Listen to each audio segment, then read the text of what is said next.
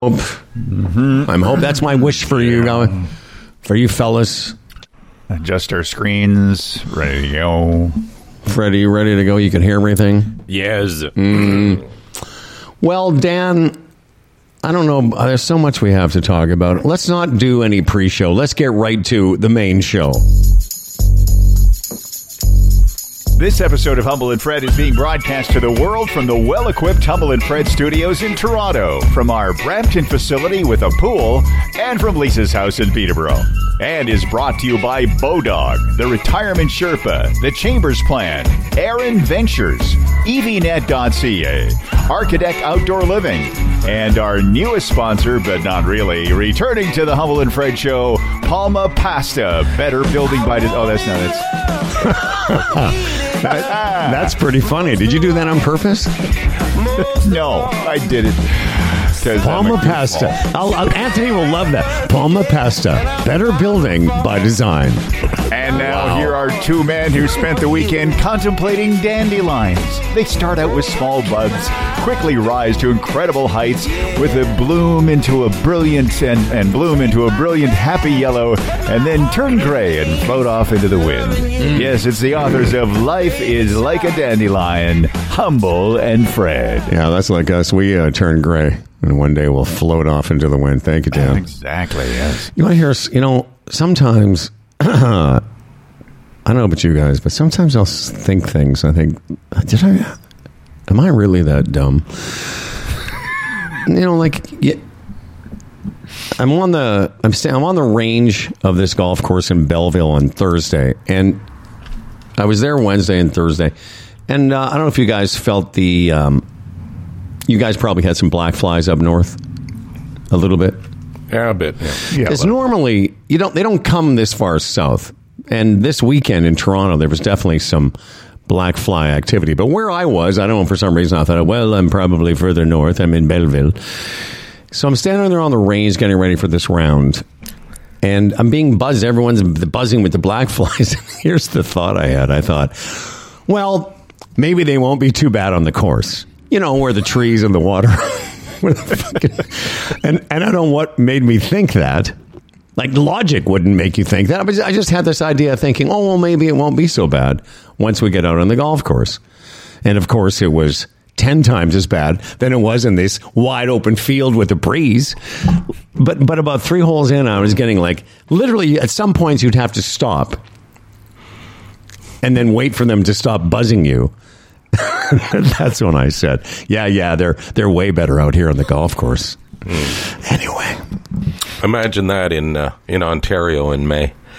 yeah, but uh, yeah, well, listen. Imagine that, but imagine how Imagine stupid. that. Imagine how stupid you have to be to think it was going to be better where the trees and water were. You know, that's really the point of that p- little discussion. How fucking Yeah. dumb I felt. Yeah, it's interesting. Very interesting. There's the word again. You know what? Hold We on a second. give- We gotta have we. We should have every time somebody says interesting. No, Yeah, that's not right. If, like if we still had T-shirts or something, or some little knick-knack or something. Every time we say interesting, somebody should win something. What you know? How limited can you be? But anyway, what was inter- what's um interesting? Yes. Uh, they weren't so bad. The different levels they annoy people because we were up. I was opening up the Tin Palace this weekend, and they were around, but at no part, at no point was it like, oh, these things are bugging me. And then you meet other people on the road and stuff, and that's all I wanted to talk about. And it's, it really is amazing how they affect different people in different ways. And I know they really like you more than they like me for whatever reason. Mosquitoes as well. I, I actually, I only had a couple of bites though. Like, but it's funny. A black fly bite is different, even for you guys that aren't allergic. Because I'm a, I'm a bit allergic to them, but uh, it is different. I got a bit on my leg, and you know now it's got that sort of purpley, dark. Looks like you've got you know gangrene. you know, I don't know if you if you get that. Hey, listen, I know it's interesting you know that uh, I'm not complaining. I was just reporting how dumb I felt that I thought that somehow they'd be better, you know, in the forest. Hey, don't beat yourself up over that. Oh, I'm over it. Don't worry. I'm just trying to. Uh, you, but uh, you think you have problems? You know what I've been doing No, I don't. I've been saying stuff like I've been saying stuff backwards. Like I'll go to say uh, uh, say something to Delise and get the words mixed up. What is that? Like, dys- Is like, that early signs? like you're, you're getting a dis- you're going to become a dyslexic. Yeah, like the other day I said uh, I meant to say to her, "Can you hand that to me?" And I said, uh, "Can can me that to, to hand or something?" I hope we're still doing the show when both of us start to lose it because it'll just get Mm-hmm. better and better. Can you meet show- that hand or something? I said to her, and she said, "What?" And I really didn't catch it. And there was two or three others, and it's become a pattern. Is that early's? You know, Howard, you went through it. Listen to. Is that uh, you know? Is that Sorry, early just, signs uh, of dementia or something? Who are you Oh, talking to? I was talking to Spencer. Is it uh, early signs of, dysmen- of Yeah. dysmentia? Yeah, of dementia or something. I don't know. Anyway, not a big deal, but after it happens three or four times, you're going, geez, boy, I've done that in the past week or so, three or four times. Yikes. But anyway, Well, listen, I'm sure it's nothing, but I, if it could become a regular part of the show, I would really, really appreciate that. no, I know. It would be great. It would be funny. In fact, I think I did it on the show last a couple of weeks ago. You guys caught it a bit, but I don't know. Well, you know, the aging brain, Fred, you know, it's not, uh, we're not young men anymore, except for Dan, who still believes he's a young man. Mm-hmm. How was your, how was, I was going to, I wrote that down. How was opening weekend? Is this officially the opening weekend, or is it this weekend coming up? No, it was this weekend. It was fine. It was a lot of raking of leaves and stuff. I'm not hearing a lot of joy from you. you know, I'm not really. joy. There's a lot of raking and terrible, uh, saying things backwards. Yeah, I'm more concerned with that. Yeah, it was fine. The weather was nice. Had to rake leaves for about three or four hours on Saturday, but you know, once you put everything in place and then sit down and have yourself a nice beer and look up the lake, it's all worth it. Yeah, it was good. And uh, Dan, you were are you now officially moved in? No, I'm back and forth, you know. Yeah. So I'm not back and forth. I was up there. I, I came back in uh, on Saturday, so I didn't get to spend the fire time, fireside time with Fred. I didn't Like have a would like fire. to. You didn't even have a fire? No, Why? no. I sat inside and watched some TV. That was it. You didn't That's take all it I through- did, Dan. Did you No. not come back yesterday? No, I came back. You'd already left. You had already. Where did Dan go? I thought Dan moved there. No, no, I went. Back, I went back to Lisa's uh, the night before, but there was uh, the final, uh, the final show of the current production of the Peterborough Theatre Guild was on Saturday night, so I had to be there because I'm a member of the board. You know. It was Oh, a yes, grand of course. finale. Oh, yes. Yeah, yeah. So had I got do to. What I got to do, Howard, though, is I got to adopt uh, adopt um, uh, Dan's work schedule, his method of getting things done. Because Saturday I'm out there for hours on it, and every so often I would. Dan told me he had three big jobs to do, mm. and then every time I went to look for Dan, I couldn't find him. So then I saw the pattern. He'd work for about 20 minutes and then nap for a half an hour, 45 minutes. then he'd come out. Seriously, then he'd come out for another 20 minutes, and I think, oh, I got to go ask Dan this, and nothing. He was inside. Um, but see, he's smart. I should do that too. Because when I when I'm in those situations, I've got to get it done now. It's all got to be done now. I'm not going to stop until it's done. I, in our 60s, that's a much better method. What Dan is. I, I agree.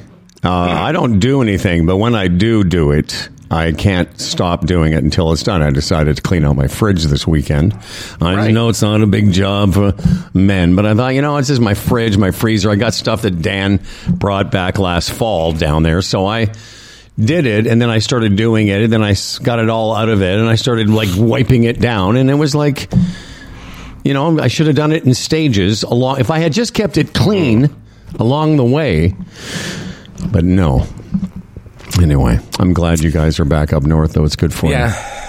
You're in a situation where you constantly find yourself having to do woman's work, right? Yeah, that can be aggravating. I guess. Hmm. Mm-hmm. especially, especially you got you got to get yourself a gal so that you can do those Well, things. I, I, I'm living with one, but they're not doing any woman's work either.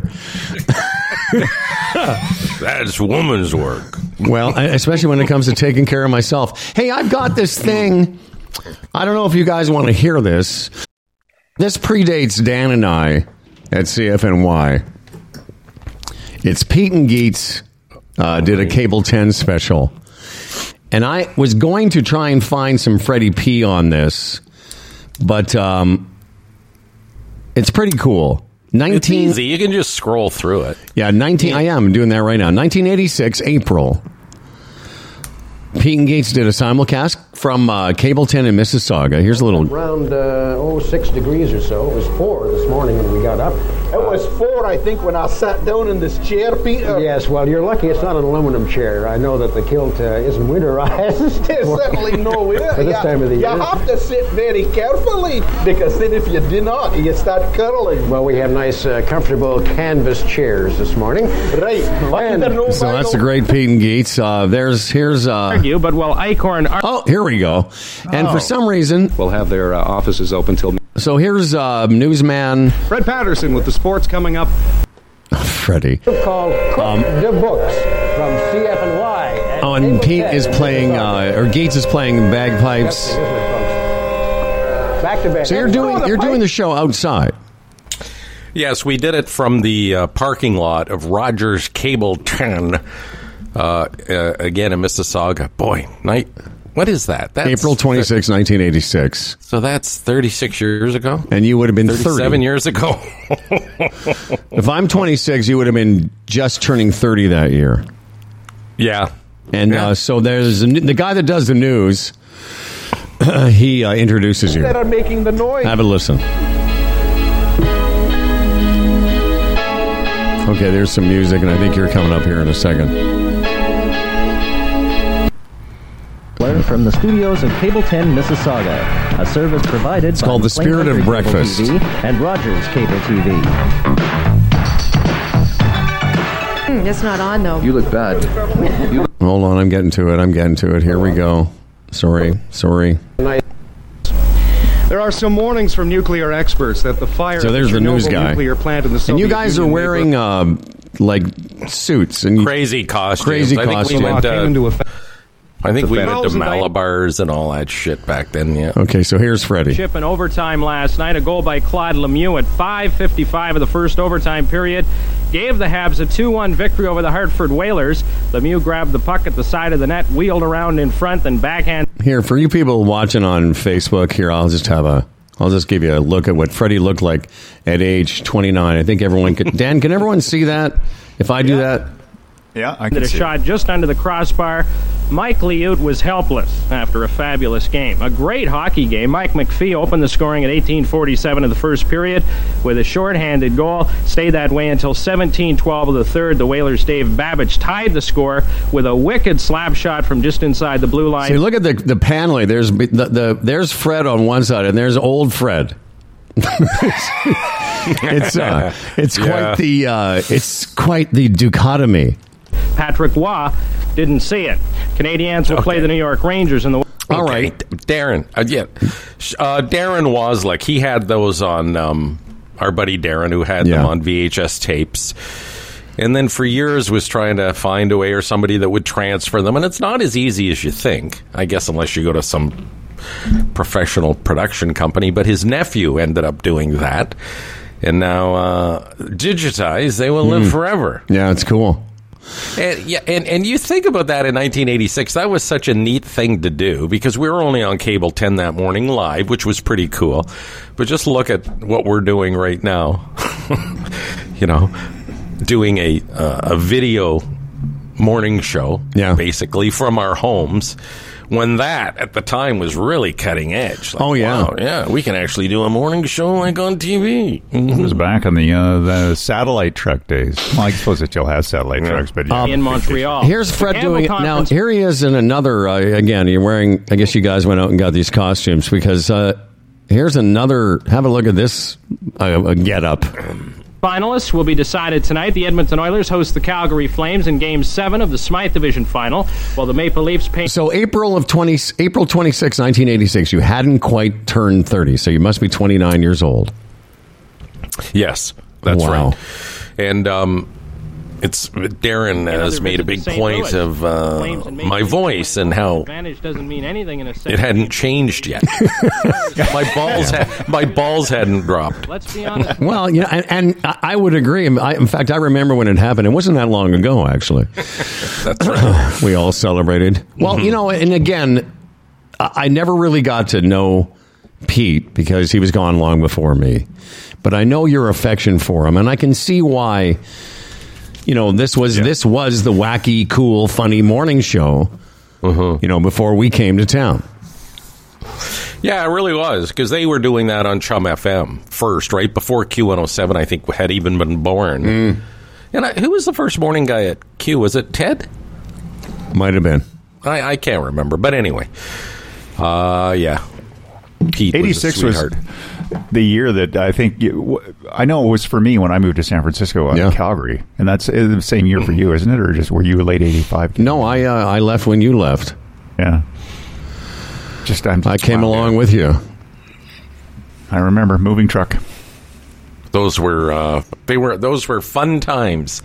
Yes, they were. You know, just what five and a bit years out of college and working with those guys, and uh, it was lots of fun. Was the uh, station on the tower at that point? Had they uh, gone up? 86, yes. 86, yes. okay. Yes, yes, it would have been Howard. Yes.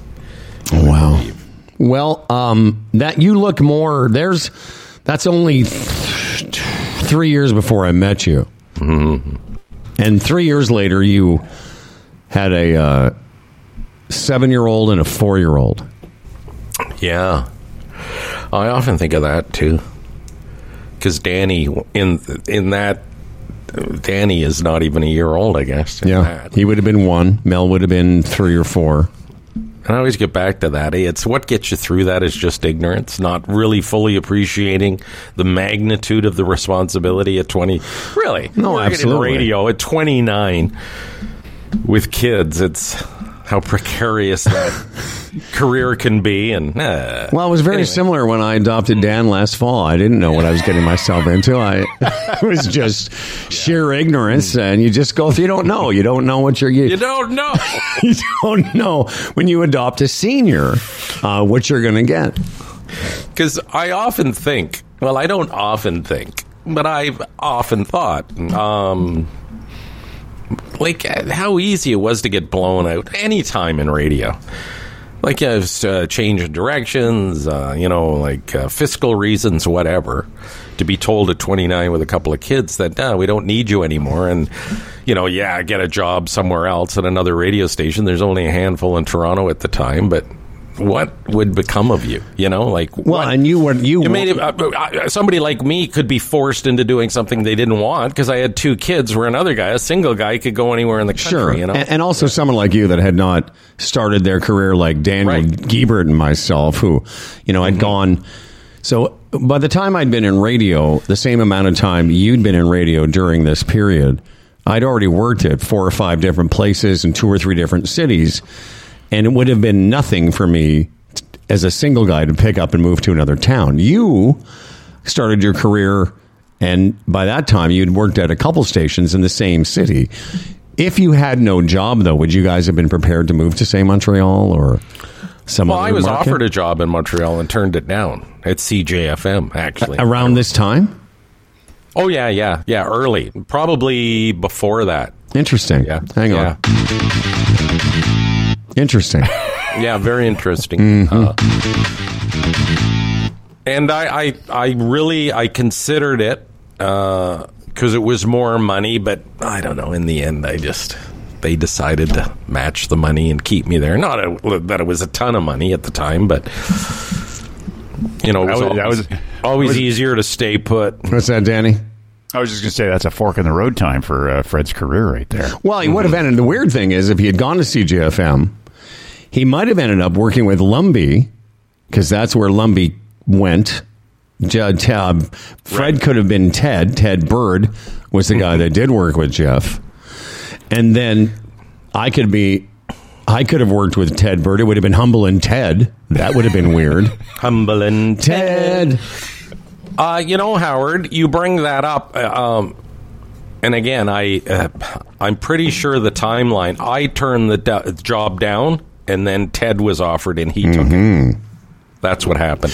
Well, there's been many of those situations, including the probably the biggest one for me is uh, before I left Calgary, which would have been around the same time. Dan and I left in uh, '86. I was flown to Toronto, and I did the morning show at Chum FM for a couple of days under a different name. And uh, I basically I knew I wasn't going to take the gig. I just thought it would be fun to come out of Toronto at their Sure. expense. But that was the that was prior to Roger Ricker Marilyn. And if I had shown I'm not saying I could have had the job. They they were they offered me a chance to come out and sort of audition for it.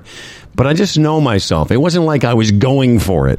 And had I shown that kind of I really really want this, what can I do to make it happen kind of energy, who knows? You know, it could have Yeah. been uh, humble uh, Rick and Marilyn. I thought quickly would have been humble in Marilyn, Yeah. but uh, the yeah so i was offered that job at cjfm i forget whatever and then another time there was a a, a, a newspaper guy was a sportscaster who was at q and he left and then gary slaight called me up and interviewed me to be the sportscaster at at um at uh, Q. q and that didn't go i didn't get a very good vibe and anyway so i turned that down foreshadowing. and th- and then in in that in '93, remember they offered us. Uh, we were offered Yeah. to go to Q, Yep, and end up staying at CFNY again. yep. I know. And so staying ultimately was the right thing to do. And then for some crazy reason, in 2003, we decided to go. And, how'd you know, that turn out? And the great thing about that is, you know, you're completely over it. Thirty fucking years later, Jesus, man. Can I give you the number of my therapist? Because I really think you need to work on that. Oh yeah, yeah, yeah. yeah, Seriously, it was 2003. Anytime it comes up, he gets PTSD like he's been to fucking Nam. Well, what's that saying? The devil, you know? Yeah. Well, whatever. What's the Yeah, saying? whatever. Get, was this saying? Get over it. Oh, it's like you didn't. You didn't go to. You didn't. weren't- You weren't in Afghanistan. You just went to. No, Saint- I know. We just went to St. Clair and Yonge. I know you like that when I. Oh, Anyway, I'm But it- looking. I'm looking at the screen. If you uh, people on Facebook or anyone wants this, I'm going to take. Uh, I'll just Well, do just this. link it to our Facebook. I'm going to. This is what I'm doing. I'm going to take a little All right. cut and paste. I'm going to go over to Facebook. I'm going to put this over on the thing, and everyone can watch it at their own uh, leisure. Oh, and Mike says, "Fun, fun fact: the news guy was Mike Stafford." Yeah, I know, Mike. Mike was- who?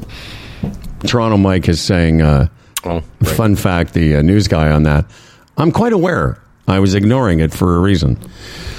Oh, by the way, can I address something Please. in that regard? The news guy was Mike Stafford, who's uh, fallen on tough times lately. Um, uh, that's here and there. Um, but last week he was in with Toronto Mike doing a an interview, mm-hmm. an in depth, a deep dive, a real talk with Mike Boon. Yes, Mike. Toronto and Mike. during that, Mike's, you know, again, fallen on some tough times. And Mike Boon said to Mike Stafford, Why don't you do a podcast? And he said something to the effect that, um, Oh, yeah, yeah. Oh, I'm late to the game. Or whatever. And then Boon, Mr. Optimistic Boon, said, Yeah, but you have a brand. Look at Humble and Fred. Look what they did with their brand and the success they've had with their podcast. And then Stafford says, Yeah, but they had startup money. And I looked at the speaker and I, Startup money? What the fuck does that mean? And Boon goes, Oh, I hadn't heard of that. Startup what, money? What do you mean? Well, well, you know, they had startup money. And then uh, Boon says something, what, like a billionaire gave them money or something? He goes, Well, well, you know, not saying. Oh. And they moved on. And that really, really uh, annoyed me because nothing could be further than the truth. Startup money. And, and Toronto Mike would know. I mean, remember, no Boon. Toronto Mike would know that because he was around us when we had the startup. And uh, yeah, we had startup money. You and I put in fifteen hundred dollars each. To start That's up. right.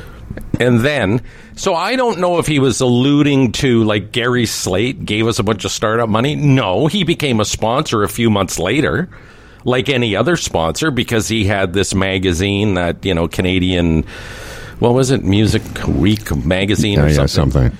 And he wanted to advertise it, so we did. So that, that was, but, you know, and I don't even think it was a full, full tilt sponsorship, but he paid us once a month like any other sponsor would. But what bothered me about that, it was like, you know, it was like uh, taking away from our accomplishments uh, of sitting there and saying, okay, we're going to, you know, we're going to do this every day and we're just going to keep doing it until it turns into something. And we didn't cash a check, Howard, I don't think till March or April. Yeah, till the spring. But I just From want you know- October to, yeah. But let me just address it because I remember having this conversation with uh, a couple people because I was going to be in charge of sales. And, you know, I'm not saying I made that sale, but I know how that sale got made. Sure. And when we started in October of 2011, we had zero sponsors. In fact, our first, you know, I would call it trade. Was iTex. To their credit, that was the first person that said, Yes, I'll give you something. And it was just some barter dollars, and it wasn't very much. No. But it did help us furnish the office, I think, or get some, whatever it was. It was actually the first time we were able to say, Hey, it's the Humble and Fred show brought to you by somebody. That was October. Gary Slaight's initial sponsorship, by the way, you're not completely right. It wasn't the magazine. The magazine came later. It was Slaight Music, I think. Okay. Whatever it Right was. That sponsorship came for a couple reasons. But number one was um, Bill Hertz, who was Gary's one of his dearest friends. And Bill came to help us, but there was nobody giving us anything to start it up other than the fifteen hundred that we put in each to buy. I guess we, that's what we bought our initial board with, and a couple of microphones, and Yeah. Yeah, we had no startup money. And it just it just bugged me because I know how that world works too. It's like, oh, Humble and Fred are doing a podcast. Yeah, how long will that last? A podcast. Oh, and yeah. then you survive for months, and then uh, word gets around that you're doing okay. Well, uh, must have been startup money. I mean, there's got to be some reason that that's Yeah. surviving. Can't be them. But uh, yeah, bugged me, annoyed me because that guy, Mike, had you know in the early stages had taken some shots at us and podcasting, and and then to Mike Boon's credit, several times during that uh, interview with Stafford last week, he offered to let Stafford come in and have access to all of his equipment, and Mike didn't take him up on it, which I thought is another example of. Uh, you know, a radio guy that doesn't want to do the grunt work. So And and to Toronto Mike's credit, I know he got a lot of great feedback. And I'm not sure. Are you aware of this story, Dan? That Toronto Mike interviewed Mike Stafford. No, I didn't know that until just now. So yeah, and and apparently, uh, Mike Stafford has fallen on some tough times. You know, he's in his early 60s, same age as me, I think. And basically, he's asking people to give him money. Now, I don't know what the tough times are. I don't think it's an illness. It's something about he can't access his pension, but, you know, he's still got a great voice. He's very, very good broadcaster, Mike Stafford. I mean, he could produce something on his own, you know, go out and get a couple of sponsors because a lot of people would remember him. Mm-hmm, mm-hmm. But I, I, I just thought it was odd. And again, taking nothing away from the empathy and humanity, if you will, that Toronto Mike has shown, and and getting a, again lots of great feedback, and deservedly so. So let me just clear that up. It just seemed to me a bit curious that you know this guy doesn't have access to any funds, nor does he seem to want to get a job, whether that job's in radio or doing other things, like a lot of Canadian, you know, entertainers that have to do other things on the side and asking people just to give him money. Just seems a bit curious. And he's married. I guess maybe his wife mm-hmm. can't work either, but anyhow, there's that story. Maybe it's a kind of a fear of failure idea. Maybe he's had a, a, a dislike for the concept of podcasting for a long time. Sure. And maybe maybe it would have he'd have to get past that his own kind of Yeah. Well, he has some physical issues too, but I don't know. I haven't uh, been in contact, so uh, I wouldn't know. well, podcast is mostly about content, not about investment these days, especially because. It's a you good don't have point. to- you wouldn't even need fifteen hundred dollars to get something up and running at this Well, point. no, that that's the irony. It's actually cheaper now than it was ten years ago. Well, it's- it, and it's, it would be It is. completely free. Mike, you know, Mike's done this for several people. Uh, Peter Gross and Mark Hebscher, who just retired from his once a week job, and and, uh, and uh, he's done it for a lot of people, as we did in the early days. You know, we we offered the studio, and, and many people used it for free. And I think Dan's got a good point. It's a fear of failure. And when when when somebody when I hear somebody said, "Well, I'm a little late to the game," no, you're not. Start a podcast today. If people people will find you if it's interesting and if it's about something they care about. Yeah, see where it goes. And uh, there is quite an affection for him within a certain segment. You know, that talk radio community. He might be pleasantly surprised with the people that would say, Yeah, Mike, rather than just give you money, do that podcast and I will sponsor the vehicle. I, I, absolutely, I think you know it would have actually probably if he had come on and said, "Listen, I'm going to do this podcast. I need some money. You know, would you support me?" Because taking again, taking nothing away from Mike Stafford's ability and his talent, because he's got both. And and one of the great, you know, was a great, much like uh, our buddy Andrew Krystal, was just great at the talk radio thing. The podcasting is a bit different because you have to be a bit more willing to maybe share some personal stuff. I think to make it compelling. And Mike, and he nailed it, Mike Stafford, during his interview with Mike Boon when he said, well, twofold. Nobody's going to hire a guy in their 60s now to do radio. You, they're just not. Well, there was three things that he said to me because I went through it too. He lost his job, and he lost his job because of something he said on the air a couple of times. Missteps on the air, pretty severe. Uh, No, one was on the air, and then one was inter-office memo where Okay. it was some racist stuff. It, it was. So he lost his job. So number one, he gets fired, and his family saying, "Well, Mike, you're Mike Stafford. You can, you'll just get another job, assuming you'll just get another job and you make the same money." Well, it doesn't work that way. Number one, Yeah. Right? Number two, he said, you know, he's sort of nobody's going to touch him now because he's 60, and nobody's going to touch him because of he's been tarnished.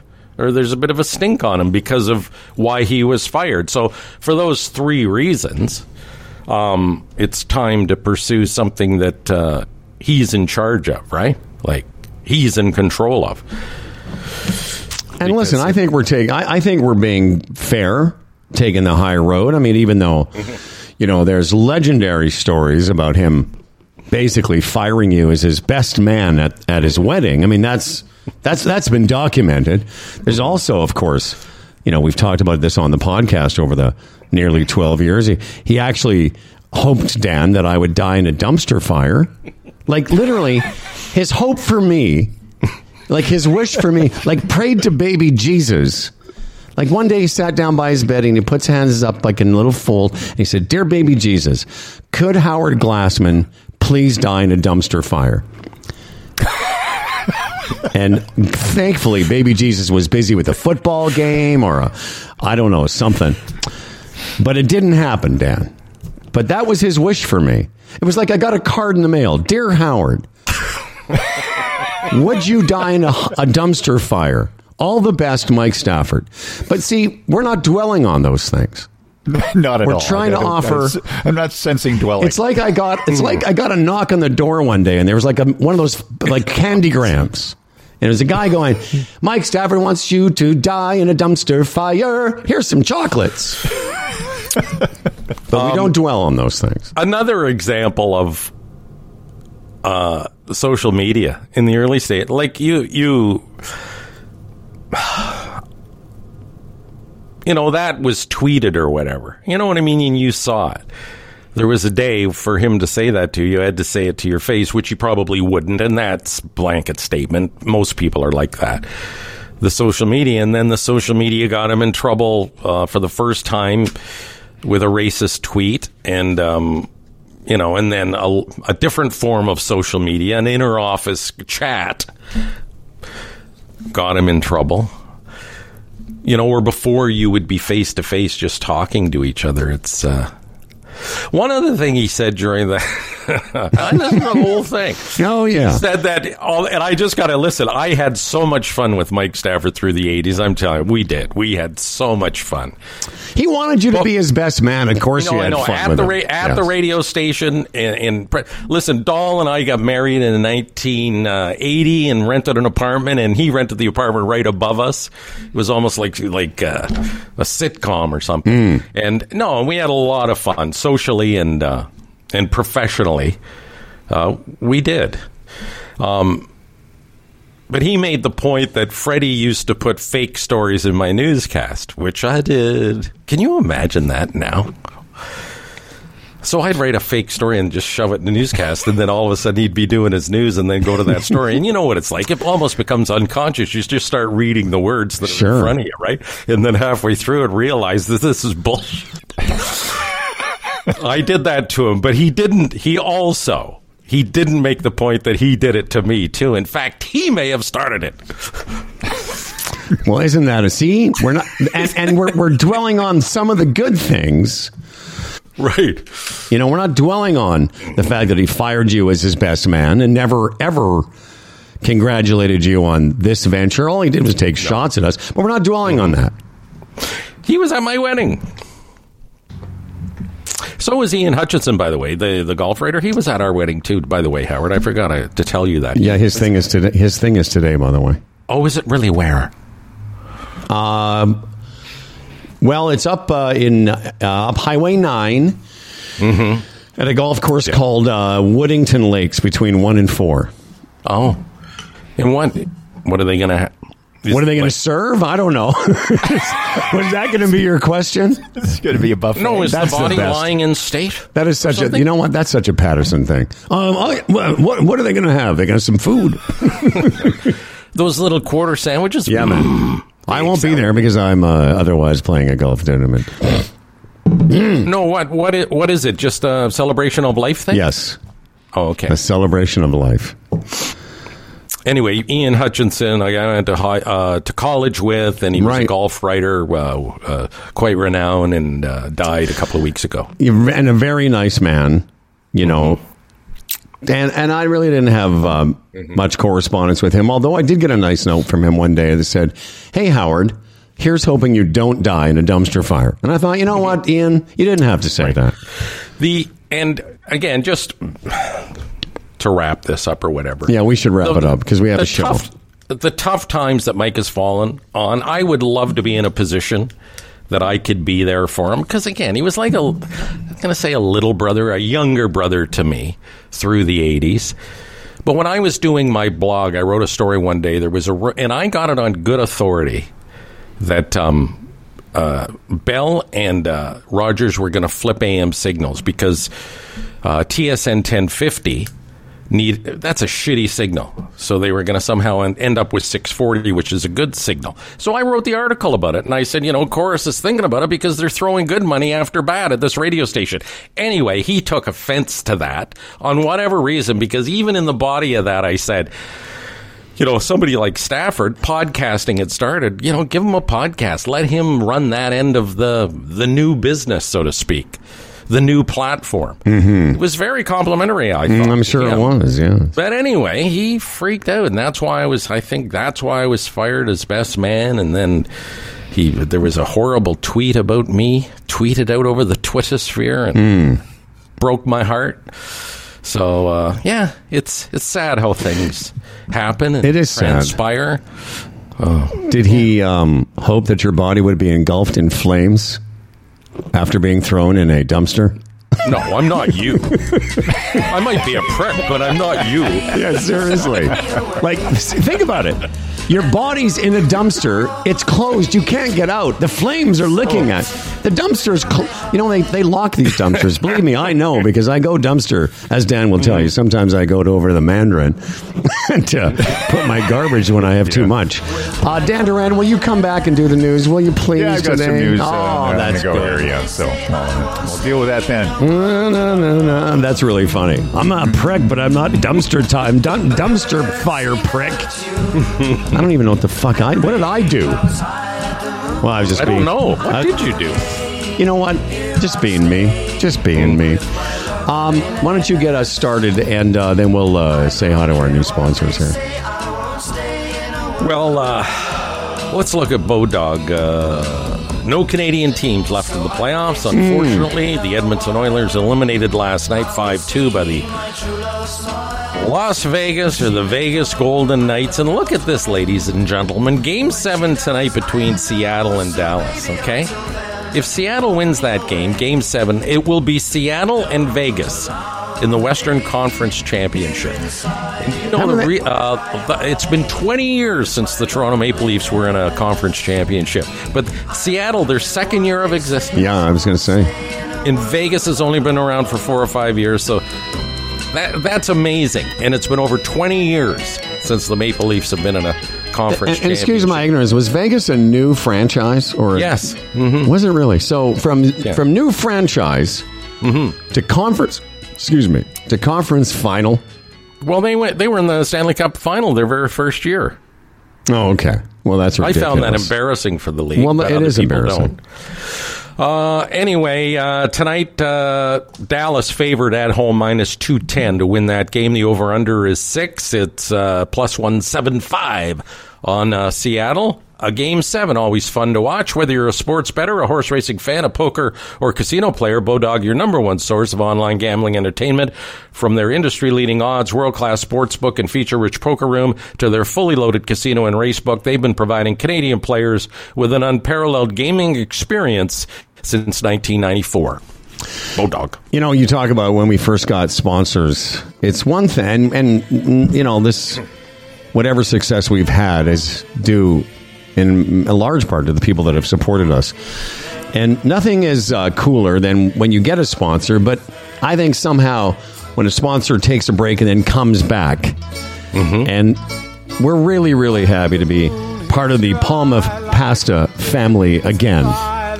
Uh, met with uh, Anthony Petrucci a couple weeks ago, and at his request, by the way, he's really a big fan of the show and wants to support us. And we'd like you to support them. We've been telling you about Palma Pasta for years, and if you haven't experienced it, you've really got to. If you have, you know what I'm talking about. 38 years of delivering quality Italian food from fresh pasta to sauces and prepared take home entrees. Just heat and eat. You know, I've got uh, a couple lasagnas. Uh, I've had a couple lasagnas the last couple weeks. It really is something else. Mama Palma's recipes, nothing but the finest ingredients sourced from Italy, using Italian cheese to flour, Italian tomatoes. And there's four locations one in Oakville, three in Mississauga, featuring, of course, the signature store, Palma's Kitchen. The last time I think you and I were there was December. We were there supporting Toronto Mike and another friend of Toronto Mike's get together. And the the cool thing about going to Palma's Kitchen, I don't you haven't been there since then, right? Since December. No, no. Every time I go, it's almost like it's expanding. There's more food. It's becoming more and more of a full service grocery store. Check it out yourself. If you can't make it, order online. It's great for corporate events, large or small. Palma Pasta delivers in the GTA. Simply de- delicious Italian traditional food. Find out more at palmapasta.com.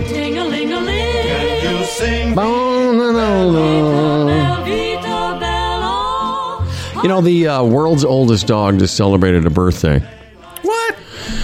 Um, I was gonna I was gonna say this to Dan because, uh, of course, uh, Clifford R.I.P.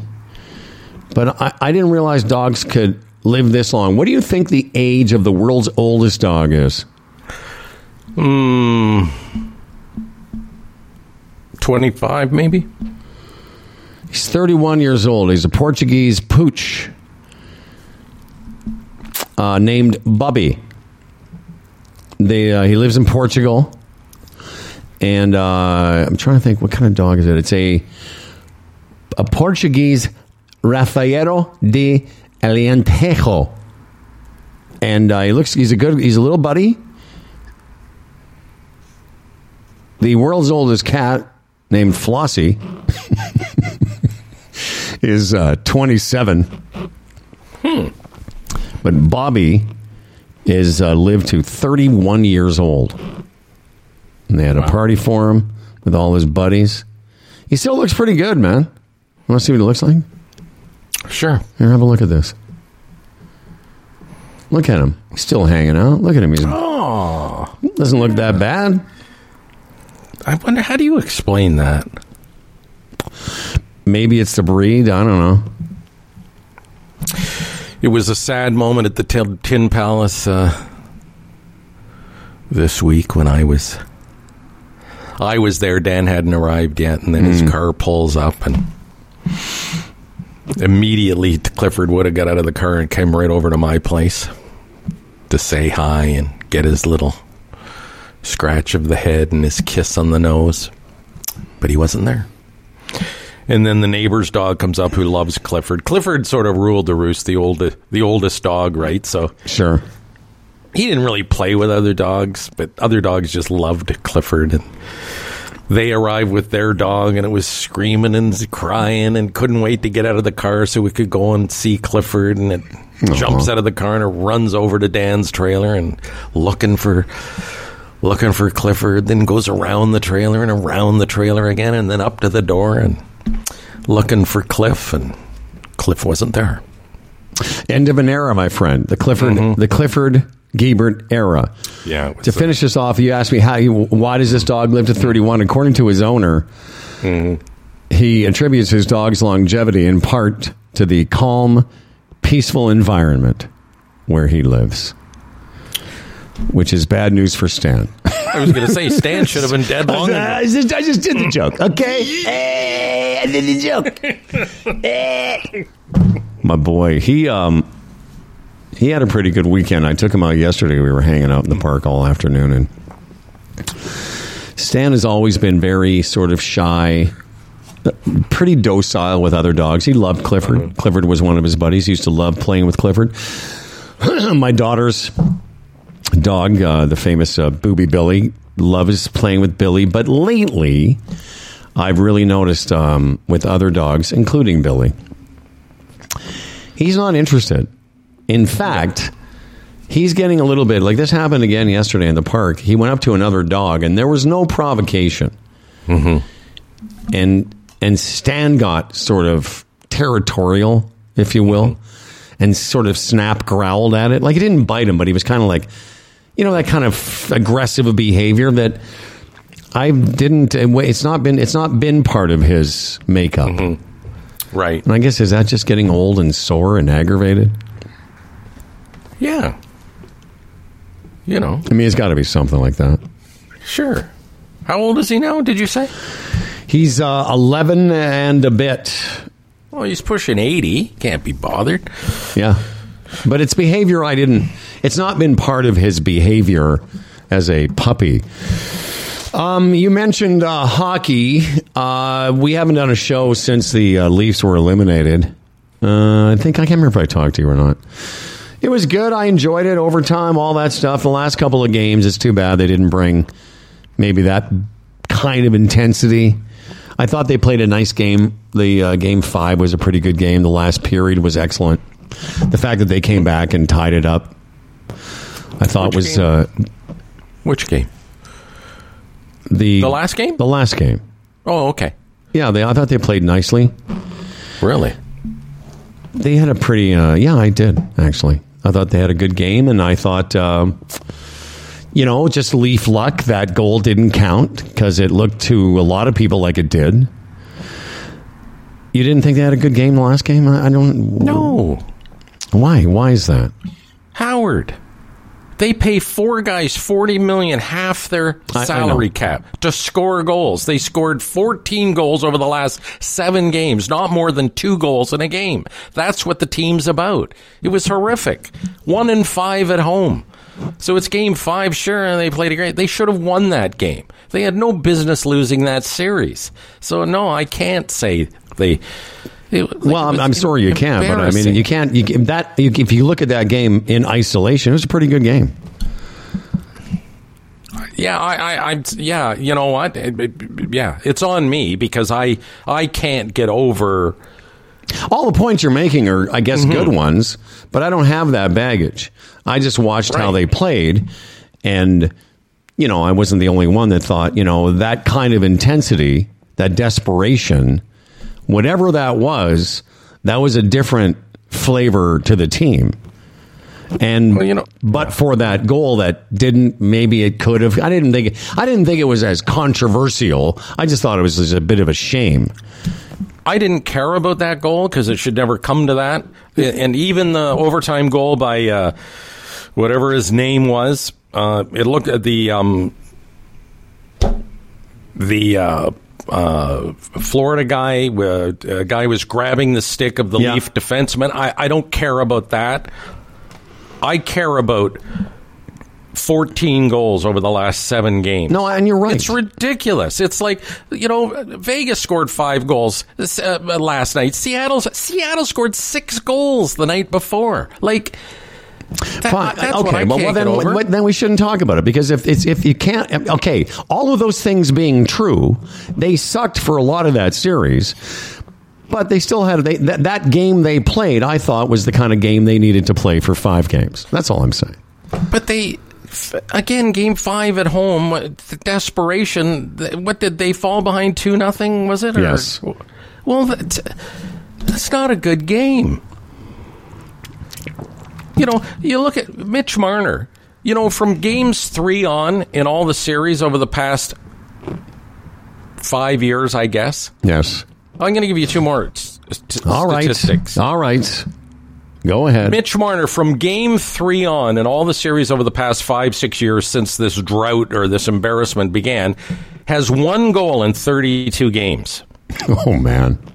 But he's the guy, you know, and through his dad demanded the 10 and 11 million dollars. That's great. You demanded it. Now we demand you deliver. And he and he didn't. And did you know of the last since 2019, 20, 21, 22, 23 in the games the Leafs have been eliminated, the actual game where they were ousted from the playoffs, you know how many goals they've scored? 5. 5 goals. So what do you think is going to happen now? Okay, now that you've won this, what do you think is going to happen? Oh, I don't know. I, I, I, you know. so and- was was there to you anything about that game that was encouraging? no, Okay. because they fell behind at home. They were in those lulls again. Um, How how was the? Uh, I don't think didn't we score first? No, they. No, they. Oh no, that's right. Because I I know now. Here's the thing. I missed. I think they were up two. No, no. Because here's Yeah. why. Here's I didn't start watching the game till after we had dinner. So I was out for dinner with one of my kids, and when we came home, it was two nothing. So I missed the worst. So there you go. I missed the worst part of the game. The other parts of the game, the extra, the three periods after mm-hmm. that, including overtime, they played like a. Well, obviously they played with some desperation. Book And uh, the the young kid, I couldn't score. And the young kid's good. The goaltender's pretty good. yeah. Um, I understand. Listen, I feel your pain and desperation. I mean, your disappointment. Listen, if this was year two or, uh, of this, what we've been through, great. But this was year seven. And then they win the first series, which I think they were sort of outplayed over those six games, but they got through. Great. Good Sure. do that. And then to be matched up against a team that finished 19 points behind you in the playoffs, when you go down man for man, they just wanted it more. Yeah. Oh no, And they where- definitely did. And I, I don't know, you know, and there's something to be said for Kyle Dubas. Everybody wants him to be fired, the GM. I don't know what what, what more he could have done because they said the Leafs they needed some more grit for the playoffs. He went out and got it at the trade deadline. He Didn't made he? some tra- good moves. He traded Huh? for who? Lafferty and uh, Lavr- Acciari and um, and Ryan O'Reilly. Yeah. Like he pulls that trade off. It's like, wow. Yeah, don't get me wrong. I understand that they should have won at least more than one game, and uh, I- you know, but from what I saw, the second, third, and whatever over, overtime period, I thought they played well. Yeah, that's like uh, I can't even come up with the analogy. It's and you're right. I mean, you can you can uh, you can sort of look at, at it. What's the word? Isolation. I look at it in, in just a singular. Did I enjoy that game? Yes, I enjoyed them coming back and almost winning. All I know is we often use the, you know, if I'm in the boardroom today, if I'm Yeah. at a board meeting, I'm looking at Dubas and I'm looking at Shanahan as and say, why why couldn't this team score goals? We're paying these guys to score goals. So why do you think that is? Why is that? They have four guys that are well. Suppose they're as you keep saying. I'm just going to say harping on, but you keep talking about that they're half the salary, Yeah. and the Leafs agreed to that. And whether Right. And whether you think those kids should get it or not, they did. They're not kids anymore. No, whatever those guys. Yeah. And um, well, they're kids to us. Right, So but I why- mean, as far why- as No, pro hockey players go, they're seven years. Yeah, yeah. years So why is it that they can't score goals and other teams can? Well, there's this thing. You've the word intangible, and I think I think the four of them are just too much of the same. There's there's just not they. It's not within them that desperation that we have to do this now. They just don't can't. Yeah, they're not to do it. gritty, as uh, our boy uh, Kypreos said. They're not. They're not gritty No. players. No, they're There's not- too there's- willing. There's no Yeah. Tkachuk on the, our team. No, and it's fine. You can have a couple of guys like that, but when your whole core is like that, like John Tavares, it's like, you know, he's put up some pretty good regular season numbers since he's been here, but same thing in the playoffs. It's like, where is he? He just How was Matthews' like numbers in this playoffs? He got he got no goals in the series. I don't think he got he scored a goal in the series. But he scored a couple in Tampa Bay, right? Yeah, Yeah. but you need more. Yeah. So why Like, is it? he's so, going to ask for fourteen million dollars next week or whenever his contract thing comes. and what's he making now? twelve or something? Okay, but it's funny. Is it interesting or is it funny? Hang on. It's um curious that in every game they played against this team, they never scored more than two goals, right? No. Well, the last two games of the Tampa series, they only scored two goals in each. And this is a team during the regular season would average what goals a game? Don't even know. Not more than two would be the answer. Yes, I would think yes. So when you go back to uh, the the word intangible, you know, I still don't see like they they seem to have scoring opportunities. They seem to have a lot of scoring opportunities on uh, Friday night. What did that get them? Well, that's what I mean. Like, it- and I don't listen. I don't profess to watch the team anywhere near as much as you do, but I have watched enough hockey in my life to know that why aren't the why aren't those opportunities, which they had plenty of? They had fifty shots on net, Fred. How come none of those go in? Don't know, Howard. L- Like when you say And a lot of those are from the perimeter too. no, Like but there was across the opportunity. Okay, Yeah. but still, yeah. No, when you said fifty, that can be deceiving. Yes, it can. Except, you know, you uh, teams normally score score uh, have uh, twenty eight to thirty ish shots a game. But Right. but fifty tells you that they were buzzing around that net. It wasn't like a a lackluster effort. And I- I'm getting to the sort of leaf luck thing. How is it possible? Forget that they were perimeter shots or not. Some of those shots go in. Sometimes shots go in. It's even those one with the controversial. Was it a goal? Was it not a goal?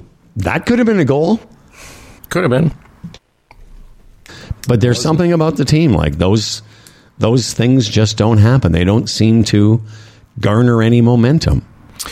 And you know they got a. And the, ironically, what got them through the Tampa series was a couple of those bounces went in. Yeah, exactly. They could have easily lost that series as well. Sure. I mean, all, I here's the thing about intangibles. So you look at the Seattle Kraken, second year of existence. The NHL, in their wisdom, has decided that if we have an expansion team and we charge six hundred million for the team, we've got to come up with a system that these teams start competitively. Right. You so then all the other to me, teams in the league get a protection list and all that, Right, and, and- it's pretty juicy what's left over, right? Right. So you get So to ever- you be able to you're able to stock your team.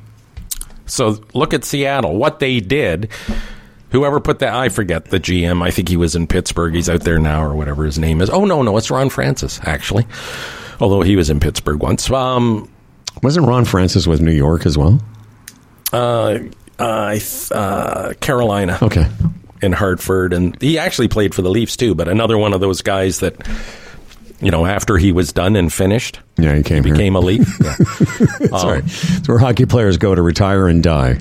All I'm saying is, so they put that team together, and it's pretty juicy what they have to pick from.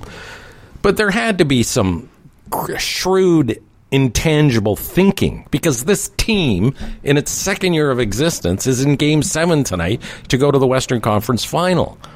So it's not all, you know, it's not all flash and and skill when you get to the playoffs. Obviously, Mm-hmm. you know, Connor McDavid and Leon Draisaitl are out now. anyway, I, I don't I don't know I don't know what they do. I, I do not know what they Well, do. listen, man, I feel your pain, uh, and it's it's uh, got to be aggravating, and uh, I can imagine how you get tired of excuses, and and then of course you see other teams doing well. It's got to be a drag, man. I heard I forget who it was. Maybe it was Jeff O'Neill on TSN. One of them said, like you, okay, fifty shots, and they had the chances, hit the post, goal call, called back. Even one year from now, will we remember any of that? What will we remember? That they lost. They lost in five games. That's right.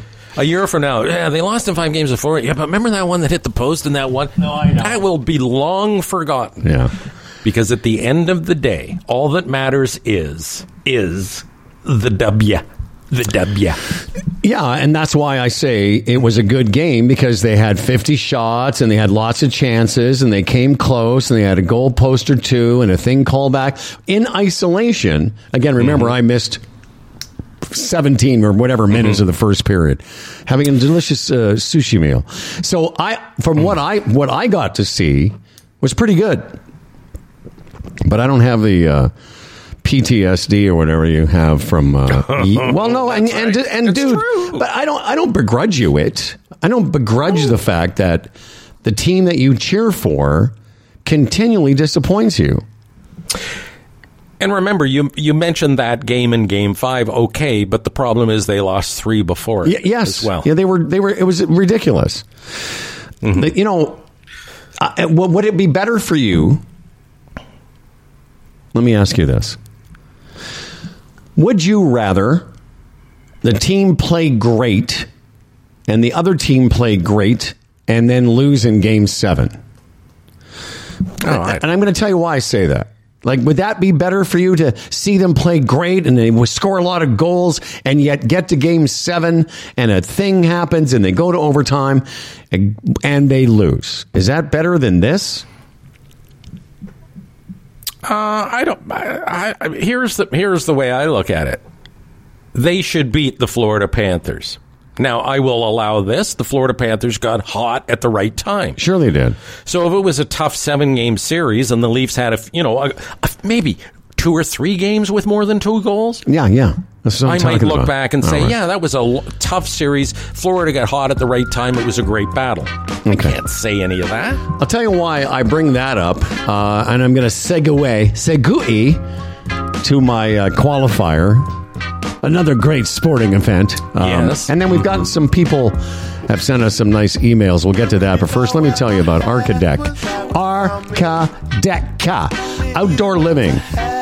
The largest and oldest outdoor living builder in North America. Lots of locations. Stacy and Craig are the Keats who own uh, one of these locations in the GTA.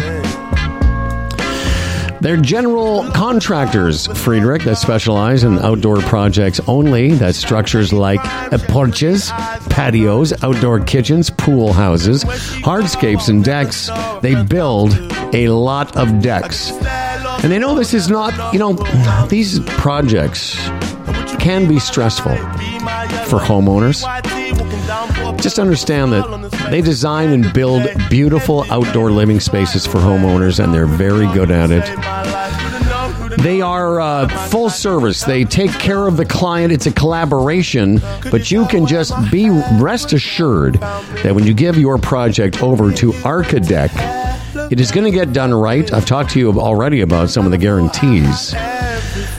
They are experts, great service, professional ec- integrity, and a reasonable price. Lots more to talk about. Craig's going to join us again tomorrow. We're going to talk about how quickly they can get you on their list and at least get a consultation. Archadeck.com. That's A R C H A D E C K.com. Friedrich. Right. Um, just before I get to the Sherpa, one last thing I want to say is so you're going to have Florida and Carolina Oh, in my the God. Conference final. Um, listen, listen to me. Florida and, and Carolina in the Eastern Conference final. Both of those markets, the fans you see in the building are pretty Yes. much their fan I base. know. And that's why I feel so bad for Toronto fans. the millions of people in the Maple Leaf Square and everything hanging on it. Like It's like what they used to say about. fans. Uh, they used to say that about Chicago. That the amount of Chicago fans were the ones in the building. Yeah. All right. So now, now Florida and California get to enjoy that Eastern Conference final, and you'll go in bars around those areas, and they'll have basketball games on instead of the hockey games on. It is sad for the fans, uh, but uh, this guy is not sad. He's uh, the can we can we get back to the Sherpa? You're, He's the Sherpa. are He's you really Sherpa. done? I don't. I don't think you're done. Oh, the fans, the The poor fans. I know you. For you, it's all about the fans. Yeah. God damn Uh, it. Tim Niblett, he's uh, portfolio manager. Raymond James, a member of the Canadian Investors Protection Fund. Uh, Timmy will be by on Wednesday with more wisdom. Listen, if you have a portfolio, okay, uh, uh, you've been thinking, hey, maybe it's not performing the way it should. I just don't feel right about this guy, my guy that I have now. Tim will have a look. He'll give you an opinion, a second opinion, and uh, you know he'll, he could tell you you're right on track, and that's the end of it. Or he could uh, point out some things you should be concerned about, and you can come over to the Sherpa side. Yes, you can. Uh, Retirement Sherpa, retirementsherpa.ca is where to find. The in the clubhouse. Now listen, man. Listen, man. I got something that's going to cheer you up, but I'm not going to tell you what it is right now. It's just gonna. It's just something, okay? Okay, just know it. Just know if some good things are coming for you.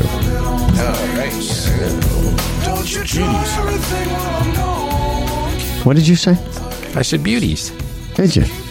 Yeah. Oh, I think you'll think it's beauties, my friend. I said, yeah, good beauties. So, um, the reason I asked you that question about would you like to get, uh, would you like to lose in a close match or just, you know, like what we got, you know, shit Right. canned in five games? Yes. Okay, it's not quite the same analogy, but, um, and after this little segment, we're going to do a couple emails, so get those ready.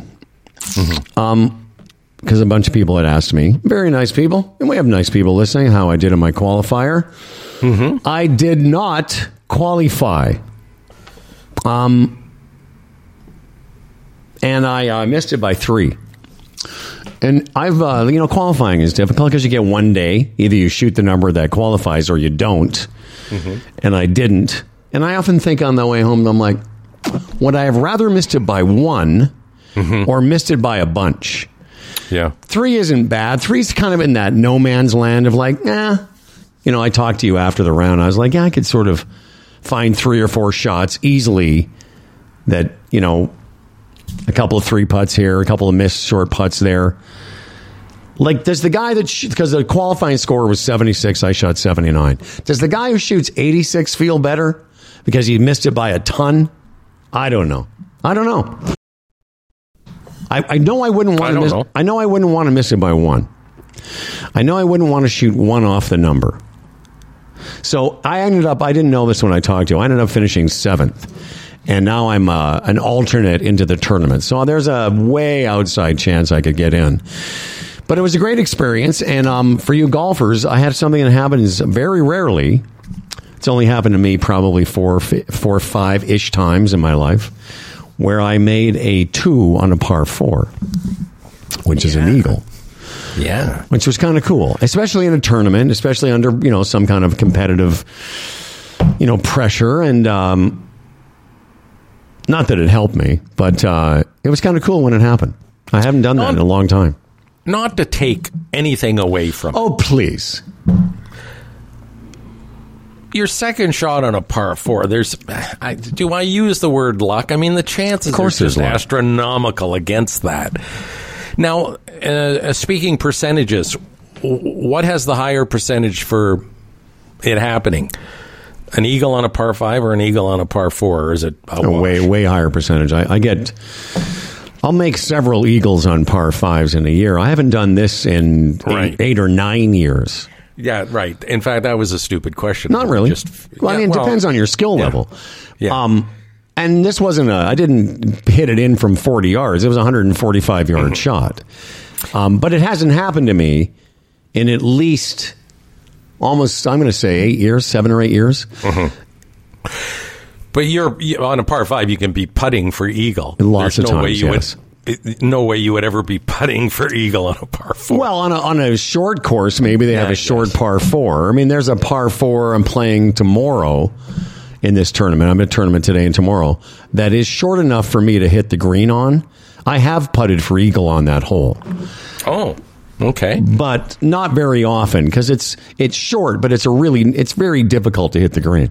Anyway, it happened, and uh, it happened on the tenth hole of this tournament, and I wasn't playing badly, but I wasn't scoring well, and it kind of got me it got me a little bit of a lift, and uh, it was just kind of a neat thing. And anyway, I just wanted to let everyone know that who's sent me notes that I did not qualify. But it was a fun time. So what's this? You're a, a, a super alternate or something? What was that? I'm a, I'm like the second alternate to get into the tournament. well, how many guys made it? Uh, at my site, five. So I finished Oh, okay. seventh. So Oh, well, that's it's and it's old guy golf. You know, lots of old guys. You know, they can pull up lame any second. You know, They could croak. that's right. they could croak. There- you know what? There's a very good chance that somebody who's in the tournament may not make it. That's funny. that's it. That's it. You know what? When I was a kid, that term was often used. Oh, yeah, his old man croaked. Oh yeah, he croaked. Oh yeah. Hear about Billy? His old man croaked. Oh, my fucking super, he's super croaked. Um, all right, let's uh, take a uh, second here, and uh, I just want to acknowledge um, our newest sponsor once again. From time to time, our email of the day will be sponsored by Palma Pasta, and uh, Anthony and I came up with a scheme where we're going to be giving people Palma Pasta gift certificates Nice. for the emails of the month. So we will uh, let you know how you can do that. But just keep emailing us, humbleandfred at humbleandfredradio.com. Hi, guys. Uh, this is from uh, Mike Hannafin. Sad, speaking of croaking, and not to make light of this, but uh, he writes, uh, Rest in peace, Phyllis Hannafin. Hi, guys. Just wanted to let you know my mom passed away Wednesday at her long term care home in Toronto. Complications from COVID. Hmm. Died peacefully. She was 88. Fred may have talked to my mom a few times when I was working at CFNY in the 80s and I was still living at home. Uh, she thought he was funny and also smart for hiring me. Aw. She was a big Leaf fan. Used to live near their practice facility near Lakeshore and watch uh, their practices. And uh, Mike will be in town this week uh, to clean some up uh, things up, you know, uh, around his mother's um, death. Uh, so maybe we'll see him. Maybe we'll talk to him. I know he's going to appear on Toronto Mike on Wednesday. Hope all is well, he says. Sorry to Howard about the golf. Mike Hannafin. See, there you go. Are people going to start going on Toronto Mike now and asking for money? Is that what's going to happen? people just because Mike's such a sweetie, you know. He'll be like, "Yeah, come on, hey Mike, I need a, a loan for uh for an addition on my house." Oh, I thought you were going to say, you know, those caskets, they're expensive. so, yeah, Hannafin. Yeah, man, could you guys uh, help me pay for my mom's casket because it's uh, it's not cheap. Mike, we're not. Listen, if you if you don't laugh, you'll cry. Exactly. Not making light of anything. Your mom was 88, had a good long life, and I remember t- phoning your place a couple of times, and your mom would answer. Yes, I actually remember that. Aw. Well, very good. And, and all our best to you, Mike Hannafin and the Hannafin family. Hi, guys. Over the years, I've uh, felt compelled to send an email, but then I would just lie down until the feeling went away. This is from David McCulloch. Just finished your May 10th show with Bruce Dowbiggin and reminded me of the days you hosted Richard Syrett. I'm one of the army of silent Hundy P's. Listened for years, never reached out. In days past, whenever your upload description featured Syrett, I would immediately delete that download. Well, don't do that, as I found him infuriating, which is why he's not here anymore. Heads up, guys, if you give that Trump sucker a platform again, Dowbiggin, Dowbiggin, Dobiggin, that's me. Is it Dowbiggin or Dobiggin? Dobiggin, I believe. Dobiggin. Sounds like something from Lord of the Rings. Uh, if you give that plat- that Trump sucker a platform, that show goes straight to the trash, says uh, David. I'm old enough, 62, to know what upsets my constitution, and yelling at a podcast is a bad look for me. I get it, dude. He says, if you're still reading this, I doubt it, please know you're my number one go to pod in a very, capital letters, crowded field. Signed, Loving You, David. Well, that's uh, interesting.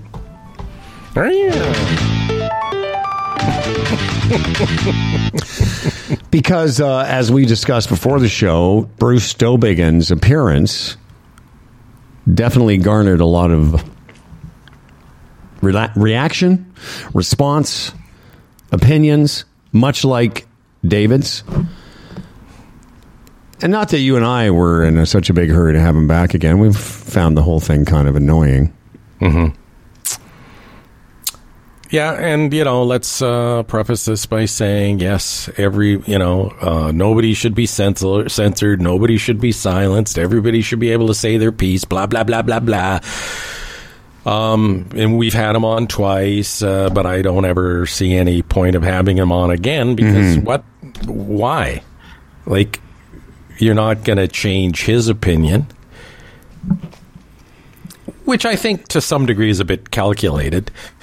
You know what I mean? It's. Uh, I think he's hung his hat on that whole thing.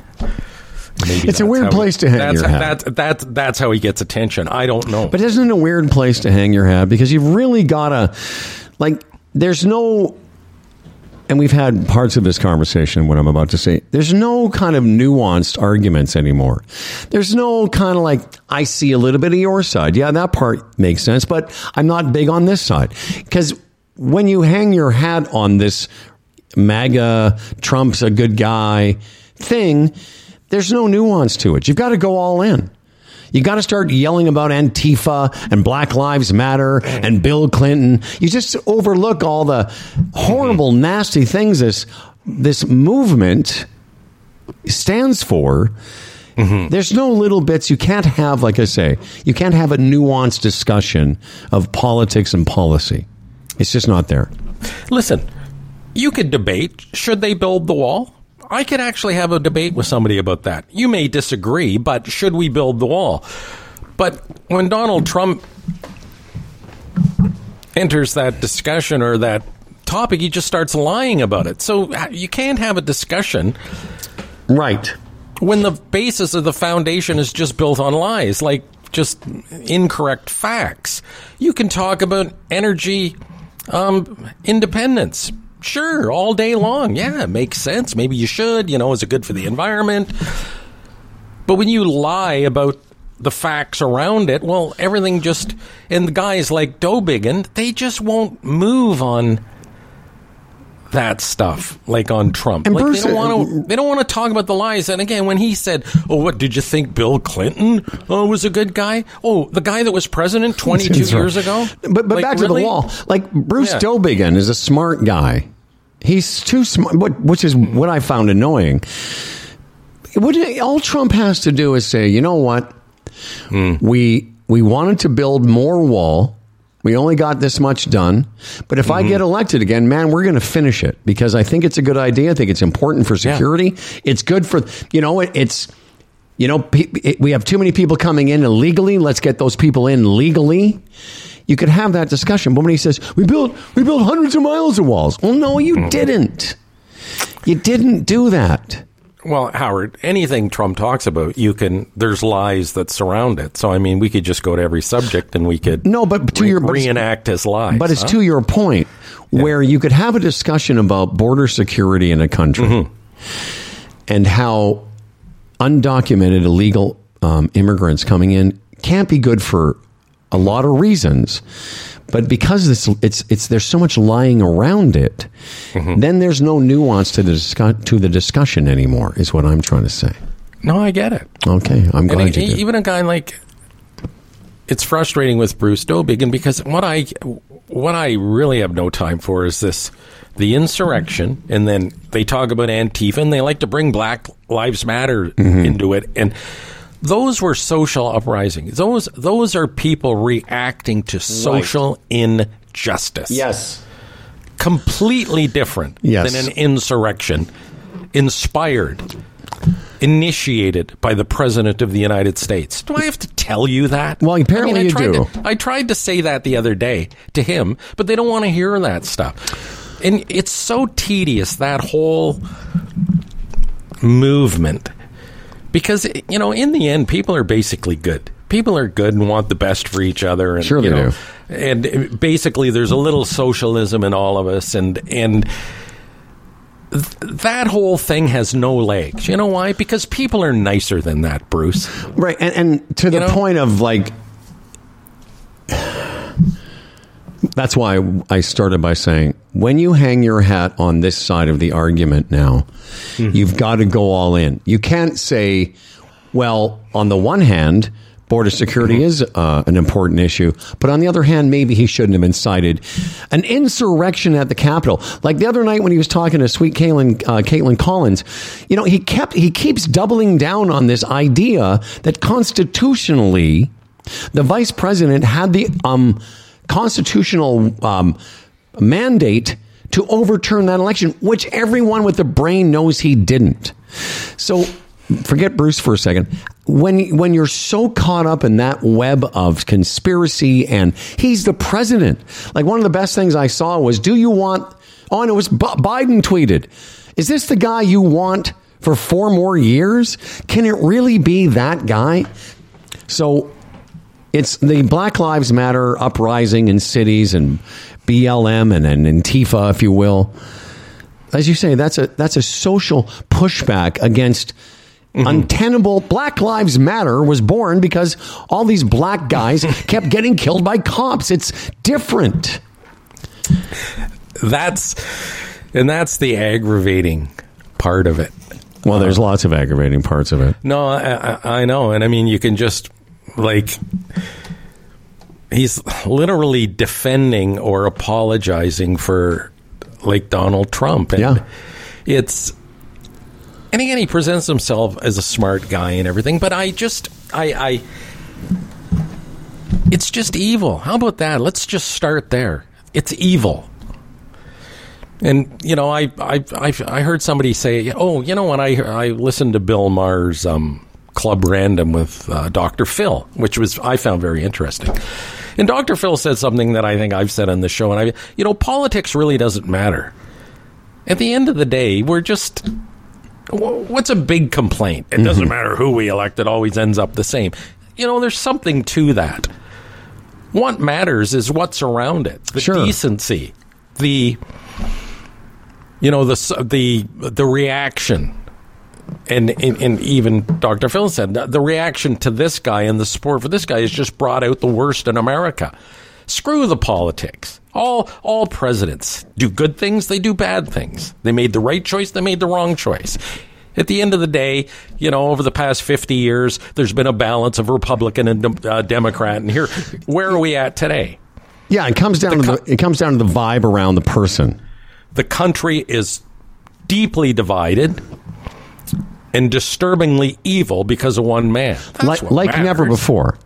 Like never Like, before. and mm-hmm. and what what happened was, you know, the the the tolerance for behavior of politicians is, mm-hmm. I think, the single biggest. And uh, I'm going to start tracing it back to social media, but mm-hmm. what what I what I've never seen in my lifetime, and I don't think any of us can remember a time when politicians acted so, and not just him, a lot of them act so disturbingly emboldened in such gross behavior.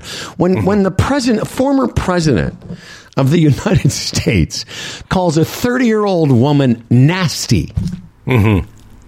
because she challenges. because she challenged it like. Yeah. like Is that not enough for you? Is that is, is that not enough for you? Like these people that support him, he's still harping on a 2020 election result that universally, even the Republicans at their dirty core, know it's wrong.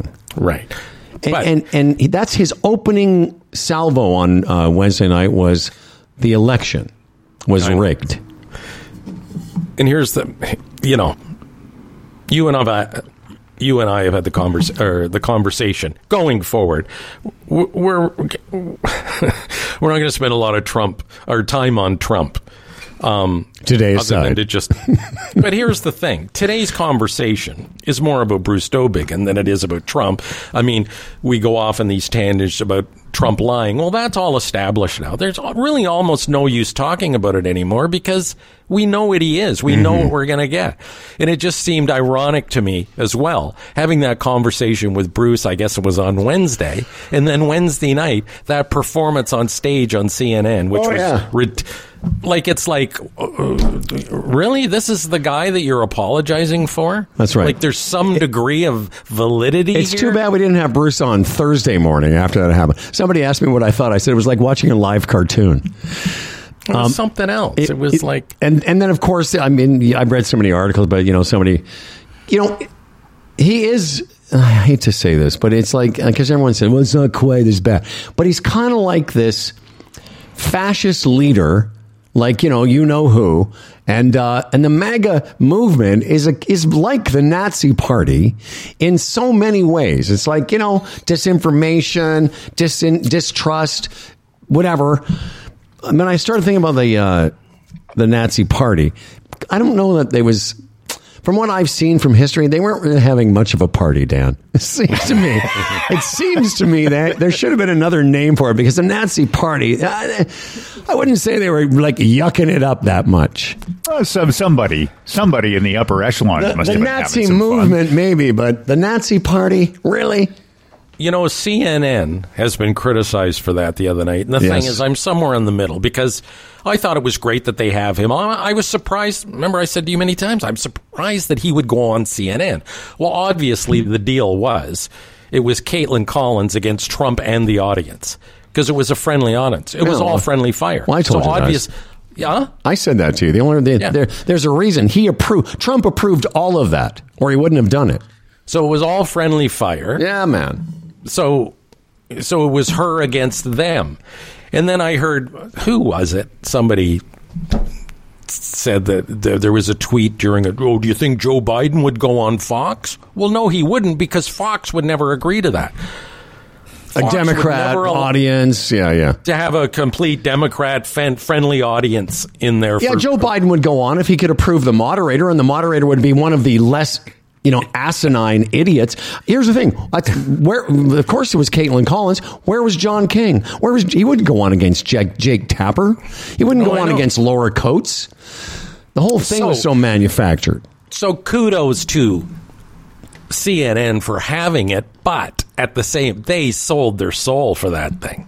They Oh, yeah. really did. Yeah. and that's been the big. Con- listen, I, you know, I, I'm like you. I never want it to be because you disagree. They shouldn't be able to say it. I never want to be in that position. I, seriously, and there are people that are.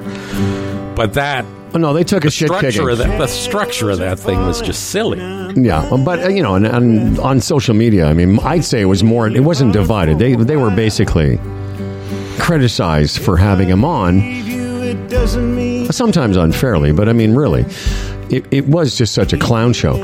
Uh, before we get to Dan's news, let me tell you about Boron One, ErinVentures.com. That's a mining company, a junior mining company, an exploration company. They're engaged in the acquisition, development, and exploration of resource properties. What ones are they are they developing? Boron One is the name of the company, so figure it out. As I've mentioned several times, there's only a few places on the planet where boron comes out of the ground commercially, and Erin Ventures, Boron One, is developing it. Have your Sherpa or our Sherpa check out this company because I say boron is in everything. It's ubiquitous and uh, a, a real opportunity to be part of it as they move things forward. ErinVentures.com. Chambers of Commerce Group Insurance Plan, uh, Canada's number one group benefits plan for small business. Go to chamberplan.ca today, get a free quote. Uh, we're talking uh, prescriptions, we're talking dental, we're talking travel insurance, uh, some add ons too. Great, you know, an HR component to this thing now. And through COVID, mental health, uh, yeah, through the Teladoc system, they will get you the help you need. It really is a very progressive plan. It's a very affordable plan for small business. You'll find that out when you go to chamberplan.ca and get a free quote, different levels that you can buy into, and they've done a great job on keeping premiums under control over the past several years. Chambers of Commerce, Group Insurance. Now, here's to a fella named Dan Duran, a hell of a guy with a hella big wang, the quintessential anchor man. His voice is nice and low. Dan Duran, the anchor man comes. As for credentials, he has none. Can't tell a headline from his bum, but his voice is nice and low. Dan Duran, the anchorman's here. He's prone to falling off his chair, but he's got a big wang, so he don't care, and his voice is nice and low. Dan Duran. My voice is nice and low. It's just my point is, is, did somebody say like, "Hey, what are you guys doing tonight?" Oh, we're going to the Nazi party. Oh, fun! that sounds like fun. Uh, now live from Lisa's house with news and views. He is a movie anchor and also plays one on our show. It's Dan Duran. Now, Canada is importing stupid American issues related violence just for buying the wrong beer. York Regional Police are looking for three idiots that assaulted a couple. A man and a woman were approached outside a liquor store, an LCBO store, after these ass-tards suspected that they had purchased Bud Light. Now, that's the beer the trans influencer Dylan Mul- Mulvaney uh, pushed out on social media as at a one-off beer promo, and then all kinds of and then shit hit the fan in, in the states, and even a, a marketing executive had to take a leave of absence at, uh, at Anheuser Busch. Anyway, one of the men commented on the on the victim's choice of alcohol uh, while also uttering anti-homosexual derogatory slurs. It turns Mm. out th- they didn't even buy Bud Light, but the man and woman did suffer injuries in the altercation, and the beer bashers are still out there. Yeah, we had this story, I guess, one uh, day uh, last week when you were gone. It's pretty disgusting. Remember, you know, uh, I, one thing I would not. There's nothing. Did you ever find out what kind of beer it was? It looked like Light. No, I looked for that. No, apparently it had some rainbow uh, rainbows on the beer can or you something. imagine? but- You know, like what what is going on in your life that you could get that invested in two things: that you could care that much what somebody drinks, and number two, what who cares what it, it supports? You know what I mean? Like, it's not like somebody's forcing you to, you know, do something you don't want to do.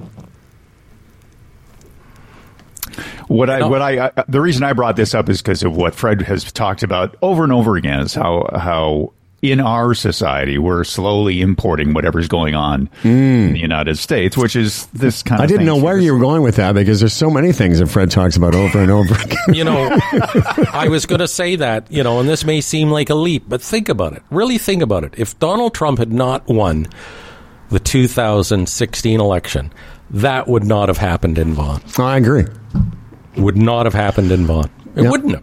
Because he's given he's given voice. It, it- mm-hmm. It's what I said a minute ago. The mm-hmm. the line for decency, whatever allowable behavior that our politician look at the guy that was president before Donald Trump and imagine him ever calling a woman in a debate nasty. I mean, say what you will, uh, policy wise, maybe Obama didn't do everything great, but vibe wise, the kind of guy he was, even Bush, I can't imagine dumb Bush saying that. to somebody, to, to behaving the way, and that's what it is. There's been an, a shift in what we will allow or what society allows, how po- political uh, leaders' behavior. Well, you look at that shit show the other night on CNN with him.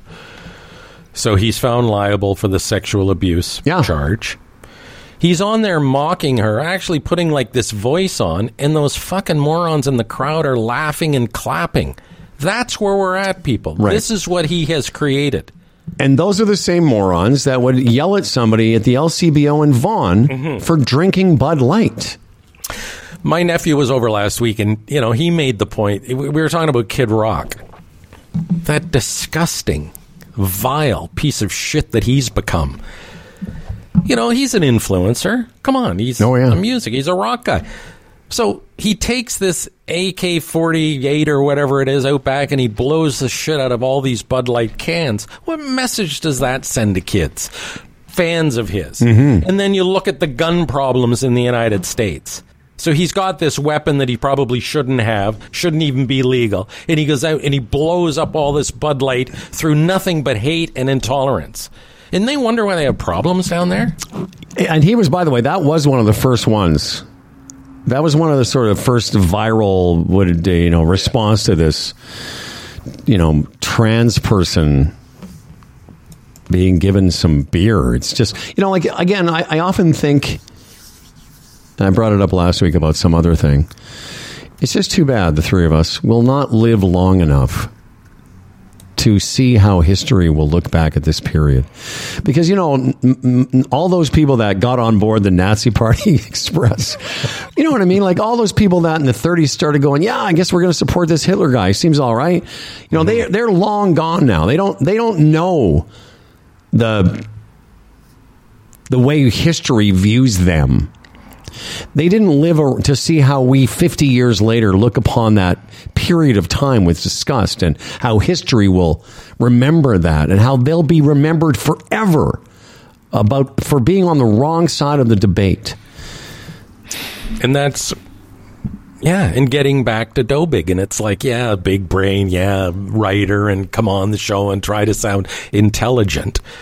How do you have a conversation seriously, or how do you have show any respect for someone who can't flatly reject that as this is wrong? You know what I mean? Yeah. Try to find within it something good. There's nothing good within that. Nothing. Because again, don't I don't want to talk about policy. I want to talk about the human ba- the human being, the Right. humanity of it. You know, when Trump's asked at a deposition about the grab him by the pussy audio and talking about how well that's how you know celebrities have been allowed to do those things for a million years. You know that a million. This is his response. It's never like, you know, I was. It's there's just never an answer of any kind of contrition, regret, apology, some human feeling of, yeah, you know, that was, I wasn't proud of that. Like, you know, what a, what a normal person would do. You know, Letterman's response, um, you know, to being, you know, you know what I'm talking about, being outed for uh, the affair. There's never any moment where you, you get from Donald Trump or any of those guys, man, you know, that, uh, that was offside. I probably shouldn't have done that. It was the heat of the moment. You know, none of that stuff. No. It was locker room talk. because he's a narcissistic sociopath. But he is. Get he can't get it in his head that maybe he did something wrong. And as I've said to you about a thousand times now, nobody ever. It, it, how you again, Ado Bingham would how you can never see it as he. It's never his fault. University, the, the casinos, the fucking people, fucking people over the the New York Five or whatever they're called. It goes back years, and it's never his fault. Mm-hmm. Just once, Daniel. Thoughts, comments, what was, concerns. What was the? Uh, what do you think the star structure was like back in the, a million years ago in Neanderthal days? Do you think? Oh, Dan. oh, Daniel. But I was going to say that it you there was a time when the role model of the American, uh, you know, president. Yes. Or any president or you know in, person in charge of a country was was like there for our children to be brought up and you know like you you too can be that president you Yeah. can be you know achieve greatness and here's you know be an honest true person and ethical all that was part of the formula but not anymore it's But guys, guys, guys, Guys. you know the Kennedys may have had Marilyn Monroe murdered. In fact, there's you know. Then there's Nixon, a crook, and then hmm. what Clinton did, we get it. And then mass weapons of mass destruction with Bush, I get it. They all have that tarnish on them. We understand that. But right, the none of those people turned the country against itself. You know what I mean? Like Yeah. none of them did what Trump did. No, no, you're right. None of them brought evil out in the people like Trump has. All those things I just mentioned, it didn't turn the country into a cesspool the way this guy had. And you think about what Nixon did, he he was a huge crisis for the company, but people didn't start you know tweeting about beer you shouldn't drink because of anyway, we got to go Dan Well, they didn't have social media and all No, that, I know. but still, it wa- it wasn't. It just the motive wasn't there. And maybe who knows? Maybe we're being naive. Maybe this was hatred was always there. Just was now is, is such an instant Yeah. way of of telling the person. You know, We'll never know, will we? we'll never know unless we go back in time and invent Twitter. Mm-hmm. Yes, Daniel. i just wanted to touch on my second story real quick because Oh, Jesus Christ, Dan! You you don't just throw a second story at the end of the show, but go ahead. Well, anyway, I just because Toronto is getting a new mayor. We know that after Tory bowed out. Yeah. The nominations closed on Friday. Do you guys know how many candidates there are? 16. It's a record. Fifty something. No, Wow. it's higher than that. Is it's it really? 102. Oh, Come on, Last Dan. I heard, it was like fifty-four. Holy yeah, I threw a low ball number out there. I didn't know. If, it's 102. 102 people are, are vying for uh, the Toronto mayorship. How many people? Can, can, does that get you on the ballot? What? What? What? I mean, can you? I mean, are there going to be 102 names on the ballot? I guess there has to be. That's outrageous. how many, that's how many there I are. I haven't got time to read 102 names. you know, and there's they've uh, Toronto started a uh, forum research poll on Saturday with a, a, a little over a thousand people, and uh, apparently Tory would probably, if he was on the ballot, and there was some people saying that he might, he might, uh, you know, Friday afternoon he may have gone in, but he didn't. Had he, he probably would have won again. No, he's living the life with his lady friend. Uh, he doesn't need this shit. anyways, No, go go ahead, ahead. Dan. I'm sorry. I was just going to say the second uh, second in line was uh, uh, as far as the uh, the poll goes for the eligible candidates was former uh, poli- uh, conservative former police chief Mark Saunders. But do you know who the, the number one person is? Olivia Yes, Chow. I- yeah. Olivia Chow. Yeah. yeah. Bad. That's that'd be bad, bad for the city. But anyway. Well, it won't be Trump bad. No, no, it'll be lefty bad, and Toronto doesn't need that. I mean, civic uh, governments, municipal governments need a business person. Yeah. Like Okay. Like you know. No, because we still we still we had a business person. They still didn't put a subway in. He tried. Oh, did he? Um, okay, let's uh, thank everybody who listened, and uh, we'll see everyone on tomorrow's big program. This episode of Humble and Fred was brought to you by the Retirement Sherpa, the Chambers Plan, Bodog, Erin Ventures, EVNet.ca, Archadeck Outdoor Living, and our newest sponsor, which is a previous sponsor returning, Palma Pasta. Yeah. We read all of our emails, and we've got a Friday email show coming up, right? It's still on Friday, or is it on Thursday this week? What are doing? It's a it's a we're work in progress. Yes. All right, okay. Humble and Fred at humbleandfredradio.com. We do like those emails. Liking and subscribing helps us out. So does uh, uh, letting your friends know. Getting to listen to just one show, maybe? Just one show. For Humble and Fred, I'm Dan Duran. And remember, enjoy every gored damn day. Devils